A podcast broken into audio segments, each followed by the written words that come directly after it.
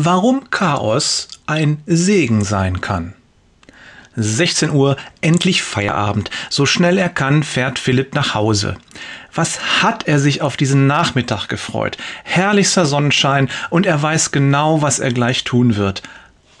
Angelzeug einpacken, Sixpack schnappen, an den nahegelegenen See fahren und bis zum Sonnenuntergang die Ruhe und den Frieden am Wasser genießen. Er schaut auf seine Armbanduhr. Drei bis vier Stunden dürften ihm da noch bleiben. Ein Lächeln huscht über sein Gesicht. Als er auf die Einfahrt zu seinem Haus fährt, erstarren seine Gesichtszüge. Er hat das Gefühl, jemand boxt ihm in den Magen. Ein eiskaltes Kribbeln läuft ihm über den Rücken. Als erstes sieht er seine drei Kinder. Sie scheinen noch in ihren Schlafanzügen zu stecken, er ist sich aber nicht ganz sicher, denn sie hocken im feuchten Sand neben der Auffahrt und spielen mit undefinierbaren Plastikteilen. Beim näheren Hinsehen erkennt Philipp, dass all dieses Plastik aus der Küche stammt und einmal Müsli oder ähnliches beherbergt hat. Als zweites bemerkt er den chaotischen Zustand des Gartens. Die Fahrräder und zahlreiches anderes Spielzeug liegen überall verstreut. Der Hund pinkelt mit erhobenem Bein gegen den Stachelbeerstrauch. Der Gartenschlauch liegt quer durch die Tulpen und er kann Teile seines Angelzeugs beim Planschbecken entdecken. Die Haustür steht sperrangelweit offen. Philipp ahnt Böses. Er springt aus dem Auto und eilt ins Haus. Aus dem Wohnzimmer brüllt ihm lautstark der Fernseher entgegen. Es ist ein Höllenlärm, als Tom und Jerry sich mit Bomben und Raketen gegenseitig über den Bildschirm jagen. Unmöglich, einen klaren Gedanken zu fassen. Rasch stellt Philipp den Fernseher aus. Plötzlich ist es mucksmäuschen still. Die alte Standuhr, die er von seinen Großeltern geerbt hat, tickt unbeeindruckt vor sich hin. Tick, tack, tick, tack. Philipp schaut sich um. Er kann's nicht fassen. Überall liegt Spielzeug herum. Die Vorleger sind verschoben. Einer hängt halb im Kamin. Die Tischdecke ist vom Tisch gezogen, auf dem Boden liegen Kekse und mindestens ein Glas Orangensaft war umgekippt und hat den Boden in eine klebrige Rutschbahn verwandelt. Wo ist Lena? Im Erdgeschoss kann Philipp seine Frau nicht finden. Er wird panisch. Wo ist sie? Es wird doch nichts passiert sein? Mit einem unguten Gefühl läuft Philipp die Treppe hinauf. Er hat schwitzige Hände und die Klinke zum Schlafzimmer fühlt sich kalt und glatt an. Er reißt die Tür auf und traut seinen Augen nicht. Soll er lachen oder weinen?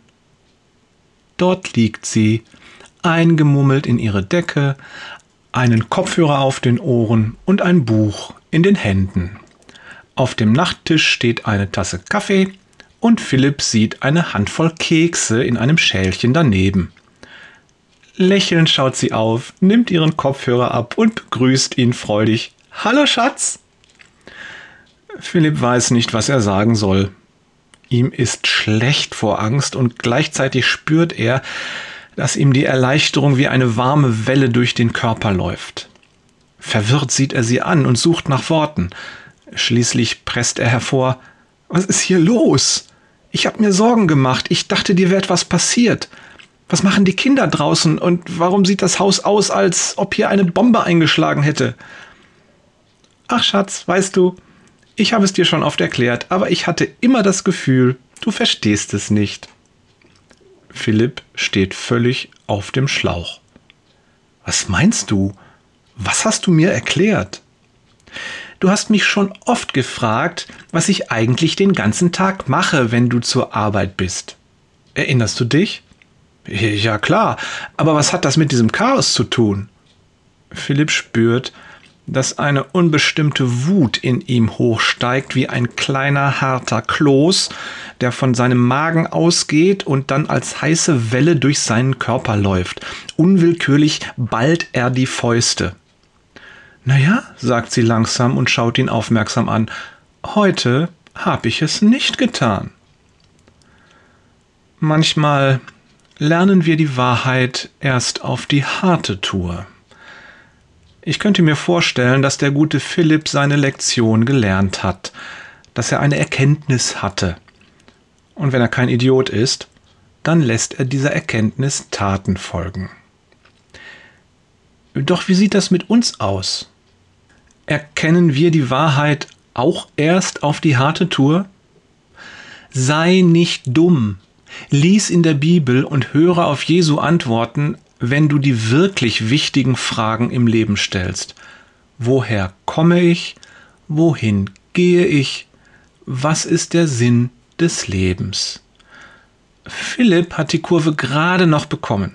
Lena sei Dank. Es gibt auch ein zu spät.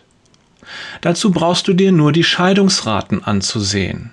Lass es nicht so weit kommen, dass du in die Ewigkeit gehst, ohne dich mit Gott versöhnt zu haben. Und der Weg zu Gott ist Jesus.